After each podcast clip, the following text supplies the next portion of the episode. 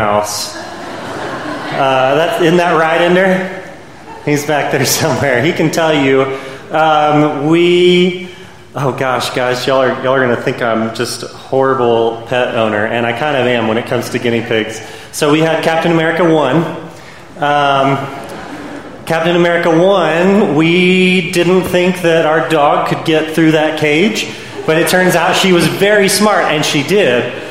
Um, and so we very quickly uh, you know, trip to the pet store, made a switch, and we were able to get Captain America 2, who we just called Captain America. We didn't, we didn't want to talk about it um, with Ender. He was, he was pretty young at that point. This was, I think, was, other than the dogs, this was our first pet. Um, so then we thought, you know what, let's get Captain America 2, let's get him a friend. And so we ended up getting Hulk, and uh, we're, we're working on the Avengers, is what we were doing. So we had Hulk, and they, they were friends, they were in a cage. Um, Captain America 2 got sick. Don't know what it was, don't know what happened. Um, he got sick, so he went to go visit his family in Brazil. Um, and then Hulk was lonely, and so we decided we would get Hawkeye. And so now we have Hulk and Hawkeye in the cage. Um, at, at some now at some point, one of them, I don't know, one of them went to the doctor, got a magic pill, changed it the way it looked, um, changed its size, changed its. I don't, I don't really remember the whole sequence of events here. But the point is, all of these guinea pigs um, ended up either uh, going to visit family some in some exotic country or some other story like that. Because as these guinea pigs were dying, and we didn't know what in the world was going on, and we promised, we promised we're never getting one again.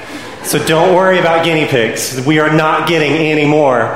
Um, but as they're dying, and as we have this, you know, Ender was pretty young, and, and we didn't want to deal with that issue. We didn't want to deal with our young child confronting death, confronting grief, especially when I'm, I don't know what to. Do all guinea pigs go to heaven? I don't know. I don't know the answer to that. I mean, I hope that they do because their poor little lives were cut short because they were in my house.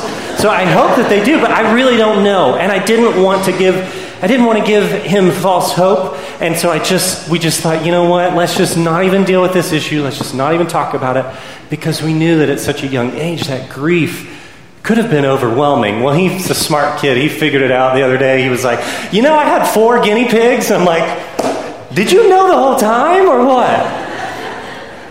But we just didn't want to talk about that because saying goodbye is hard. Saying goodbye is hard, and we didn't know if we would see these little pets again. Our culture, our culture talks about this idea often. It talks about this idea of what, what happens when people die.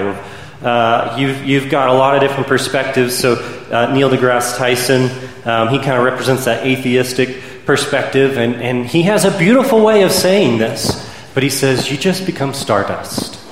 You become, your, your, your, your body just becomes part of this cosmic universe. And that's it. And you're done. Then you have, uh, kind of representing an agnostic perspective, Dr. B.J. Miller, um, who's a, he was a hospice, he's a hospice physician, and uh, he was on Oprah, and he kind of represents this agnostic perspective. He's on Oprah, and he's talking about, you know, being in the room with people as they die, and then he says, he says, uh, he says, I mean, I, I don't know what happens, and I love not knowing. The answer is unimportant. It's just this sacred and, and gorgeous moment. Well, then, if you've ever wondered how, how Jehovah's Witnesses are, are different from us, here's one reason. Here's one way. Um, the, the, the, Jehovah's Witness perspective, they say when a person dies, his life ends, and your feelings and your memories they don't live on somewhere else. You you can't see, you can't hear. You just you cease to exist for a while, and then they kind of go on and they say, well, some people are then resurrected, some aren't. Some some are resurrected into heaven, some are resurrected to earth, and they get a second chance. There are all kinds of ideas, aren't there, guys? All kinds of ideas about this question. Even among Christians, there's a lot of disagreement. Even among Christ followers, there, has been disagreement over the years. Do, do, do Christians who, who die, do they go to purgatory and they, they kind of you know work off their sins if they weren't good enough, and then, then eventually they can bump their way in? Um, do they go straight to a cloud? Are they floating around on a harp, just playing the harp all day? Um, do they get wings and become angels? You know, you hear a lot of these things. The answer to all of those is no, by the way. The people here in Thessalonica are really no different. They, they didn't know. They didn't know what would happen. And, and we're going to get into this in just a minute, but in verse chapter 4, verse 13, it says, We don't want you to be uninformed, brothers, about those who are asleep. They didn't know. They didn't know what would happen to their brothers and sisters in Christ when they died. And so they're starting to grieve without hope. This isn't, this isn't a situation like one person has put it. He said, we, we all do this where we're struggling to bring our faith and our emotions together. That's not what they were doing. They were just missing critical information, and it was causing them to grieve the death of those who they loved. Now, I just want to give a disclaimer before we get into this. Um, we're not going to be talking this morning, we're not talking about hell. And the reason we're not doing that is because Paul doesn't do that. That's not his focus in this passage. And so we're not going to be talking about hell. I, just, just all, all I'm going to say about that is if you don't want to be with God, He won't make you. That's what hell is. Hell is a place that is devoid of the goodness and the presence of God and all the implications that go along with that. And if you don't want to be with Him, He won't make you. But Paul's not going to be talking about that here, and so we're not, we're not going to go into that in any more depth as we read 1 Thessalonians 4 13 through 18, which is page 1257 in your Pew Bibles. Before we do that, let's pray. Heavenly Father, I ask that you would be with us. Holy Spirit, work in our hearts. Give us the comfort and the hope that we have in Christ. Amen. 1 Thessalonians 4, starting in verse 13. So we do not want you to be uninformed, brothers, about those who are asleep that you may not grieve as others do who have no hope. For since we believe that Jesus died and rose again, even so through Jesus, God will bring with him those who have fallen asleep. For this we declare to you by a word from the Lord, that we who are alive, who are left until the coming of the Lord, will not precede those who have fallen asleep. For the Lord himself will descend from heaven with a cry of command, with the voice of an archangel, and with the sound of the trumpet of God, and the dead in Christ will rise first. Then we who are alive, who are left, will be caught up together with them in the clouds to meet the Lord in the air, and so we will always be with the Lord. Therefore, encourage another with these words. This is the word of the Lord. So we know grief is this, is this letting go process. It's, it's a necessary process. You can try and avoid it. If you do, it will come back to you. It's this necessary process where, where we're, we're learning how to let go. And the question then is not if we grieve, the question is how we grieve. And so the question here that Paul is looking at is how do we, as Christians, how do we go through that grief process? How should we? And he says, right off the bat, he says, I don't want you to be uninformed. I don't want you to grieve as others do who have no hope. And so here we see, right from the start, Paul is teaching that as Christians, yes, we grieve, but we grieve with hope. Now, the first reason is right here in verse 14.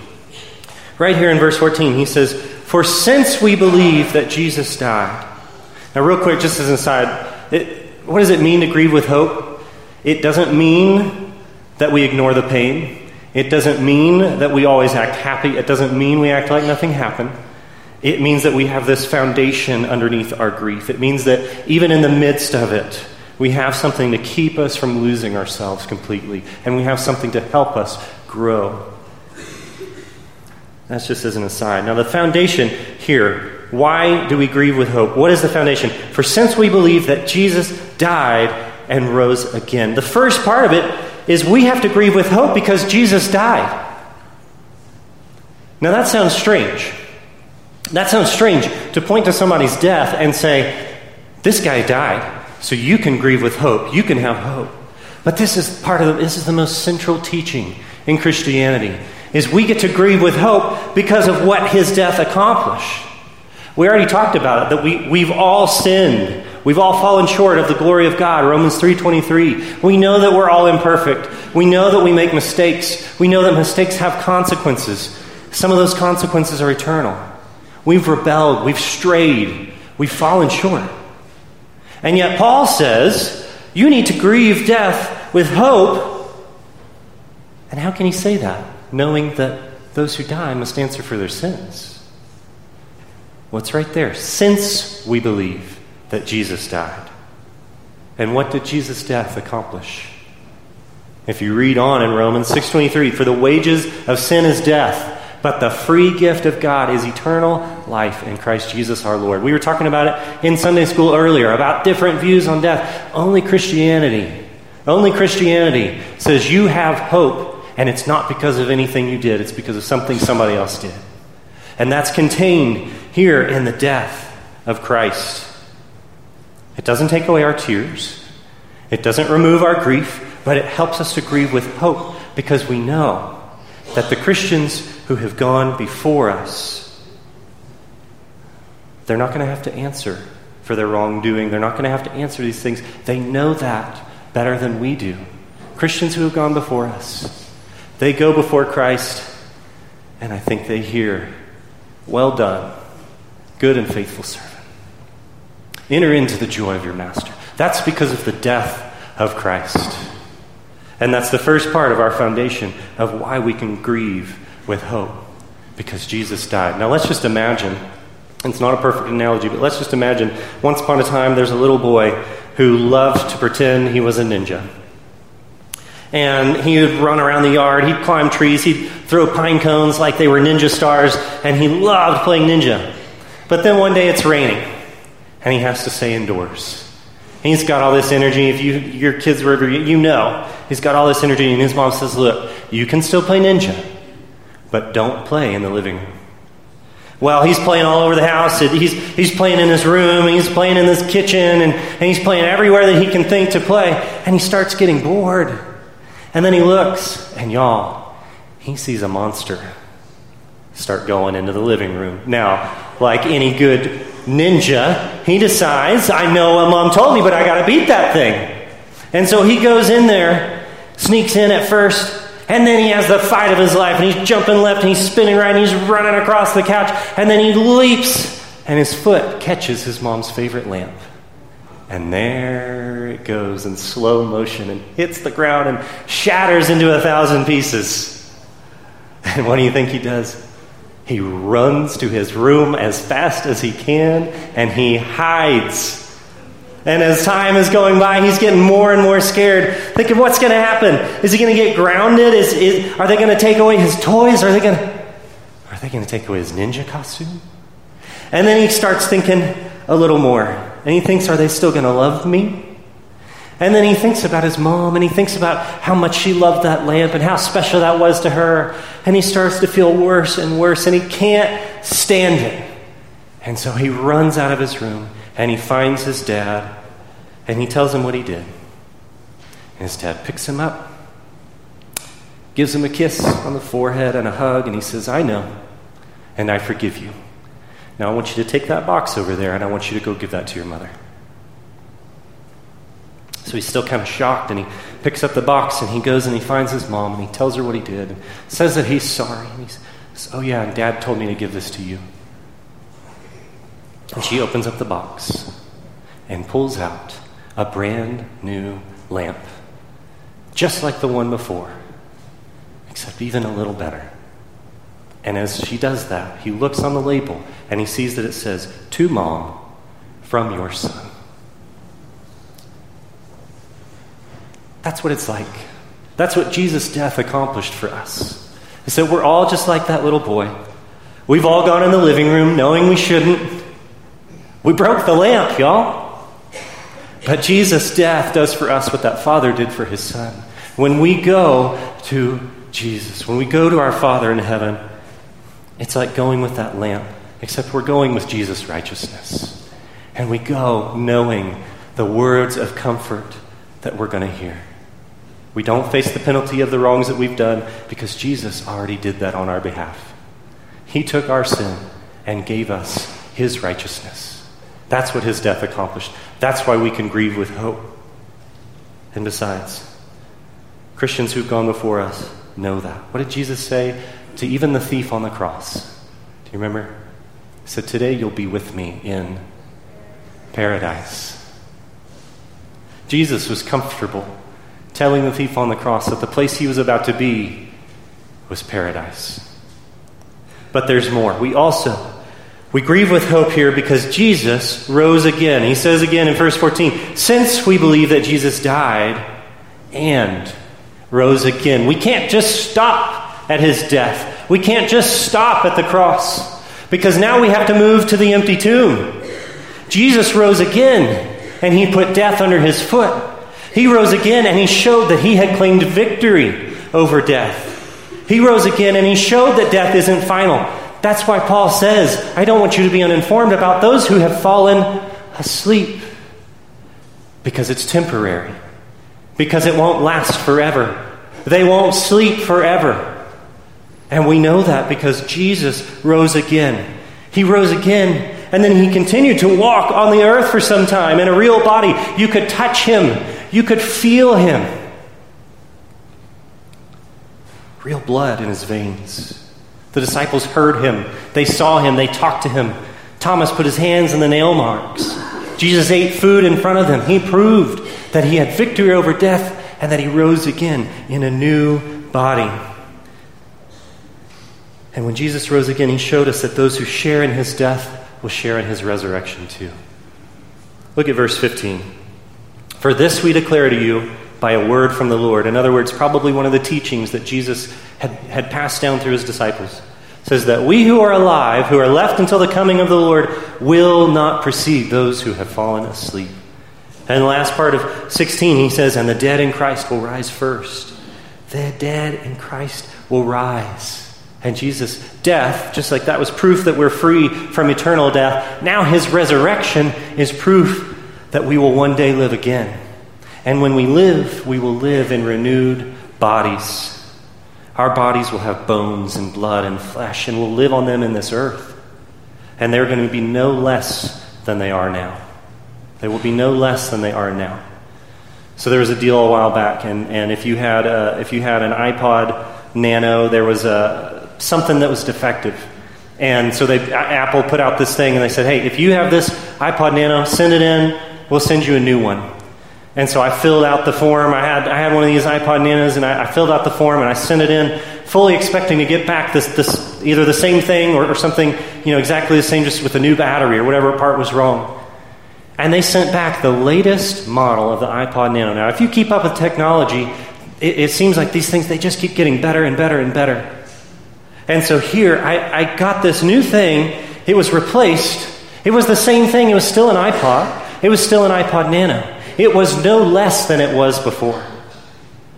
But now it was something better. It was something new. It was something different. There was continuity. There were things that were the same, and there were things that were different and better. And it's going to be the same way for us. Paul talks about that in 1 Corinthians. He says something similar is going to happen to us. We will be like him because we will see him. I don't know. I don't know what the new bodies are going to be like. I don't know what it's going to be like. There will be some continuity, but it will be no less than the bodies we have now. And in fact, it will be even more. You will be physically healed. You will be emotionally healed. You will be morally healed. You won't struggle with those same decisions. You will be relationally healed and whole in every way. And that same truth is true for us, is true for our brothers and sisters in Christ who have gone before us. And actually, they get to know it first. If Jesus comes back, while we're still here, the dead in Christ will rise first. That's good news, and that allows us also to grieve with hope because Jesus rose again. The last piece of this, and where Paul spends the most time, is trying to give the Thessalonians hope, knowing not just that Jesus died and everything that he accomplished, not just that Jesus rose again and everything that that means for us, but he also wants to give them hope, knowing that Jesus will return. Look at verses 16 through 17. For the Lord himself will descend from heaven with a cry of command, and with the voice of an archangel, and with the sound of the trumpet of God, and the dead in Christ will rise first. Then we who are alive, who are left, will be caught up together with them in the clouds to meet the Lord in the air. And so we will always be with the Lord. Now I hear this talk about the, the voice of the Lord and the cry of command and the sound of the trumpet, and, and I'm thinking, man, how do people hear that all over? And, and I didn't think I didn't think something like that was possible. But we, we even can, can hear a little taste of this now. In 1883, there was a, a volcano that erupted on Krakatau, Krakatoa, excuse me, island in Indonesia. 1,300 miles away, people heard it. 2,000 miles away in New Guinea, people heard it. 3,000 miles away on an island called Rodrigues, people heard it. Now, 3,000 miles, that sounds like a lot, and it is. And let me put that into perspective. Boston is 200 miles from New York. And if you told somebody, hey, I heard that, they're going to, go, what? Well, 3,000 miles is more like being in Boston and hearing a noise coming from Dublin. And here we read this, and as I try and imagine this situation and what it must be like to hear that sound as Jesus comes, I want us to do what Paul does. I want us to put ourselves in the middle of it. And okay, I know we're Presbyterian, this might be a little weird, but I want everyone to close your eyes. And I want you to close your eyes. And I want you to imagine this. And I think it might go something like this You're weary, you're tired, you're grieving. And then you hear the voice of Jesus shout, It is finished! And your heart leaps into your chest because you know his voice. And then you hear the voice of the archangel, and he says, Behold your king! And a trumpet sounds, and the sound goes through you, and you start to weep because you know what's happening. Because you've heard about it for years, and you have hoped for it for years. And you know now why you could grieve with hope. Because in that day, we will be together. And the dead in Christ, now in their renewed bodies, they will be right there with the rest of the church, all of us together, one big family. And you will look, and there's Bill, and there's Jerry, there's Trafton, there's Ethan, there's George, there's Susan, there's Eric, there's Jim. Everyone in Christ who has died throughout the course of history will rise again, and we will be together, all of the saints who we missed with all of our heart. They will rise again, and we will be with them. And when Jesus returns, we'll have this great big family reunion. And we'll be with Jesus forever, without end, always. And that's why Paul ends that with, and so we will always be with the Lord. And that is good news because in those times of grief, when the pain seems unbearable, we long for the kind of comfort that only Jesus can give. And we have that comfort in part here on the earth. We have it in part through the Holy Spirit and through each other. But when Jesus returns, we will have his comfort in person. And when Jesus returns, he will come with his kingdom fully realized, and he will reign on the earth forever and ever. And then I want you to imagine this that on that day, you realize something beautiful has happened. All of the pain is gone. All of the unrest, all of the grief, it's gone. When Jesus returns, it is all gone because Jesus, who is our hope, has appeared. You can open your eyes if you haven't. That's why we can grieve with hope because Jesus died. Jesus rose again, and Jesus is coming back. And we can grieve with hope. And that's why Paul says in verse 18 that we can encourage one another with these words. We can comfort each other with these words because these truths that we believe, they put a foundation underneath our grief. They put a foundation of hope under our grief. And so we can comfort each other with these words. Now remember, there is a right time, there is a right place. There's a, a, a guy named Kenneth Haugk, and he wrote a book. It's called Don't Sing Songs to a Heavy Heart. Remember, there's a right time, there's a right place, there's a right way. Someone who's grieving, they might just need you to be there and just not say anything. They might need you to just give them a hug and say, I'm so sorry. They might need you to remember anniversaries and birthdays and holidays. And there will come a time and a place that we can encourage each other with these words. The Holy Spirit can guide us in that. But we can all remember that when the grief is overwhelming, we can grieve with hope in Jesus. The pain that we have now, it still hurts, but we have hope in the midst of it. And there will be times where parts of it will be smaller and smaller. And one day when Jesus returns, or when we die and we are with him, the hurt will not just be small, it will be gone forever. Therefore, let us encourage each other with these words. Let's pray. Heavenly Father, thank you for the hope we have in Christ. Thank you for the anchor that we have in the work of Christ and his death, his resurrection, his ascension, and that he's coming again. Holy Spirit, work these truths into our hearts. Give us wisdom to know when and how to comfort each other with these words.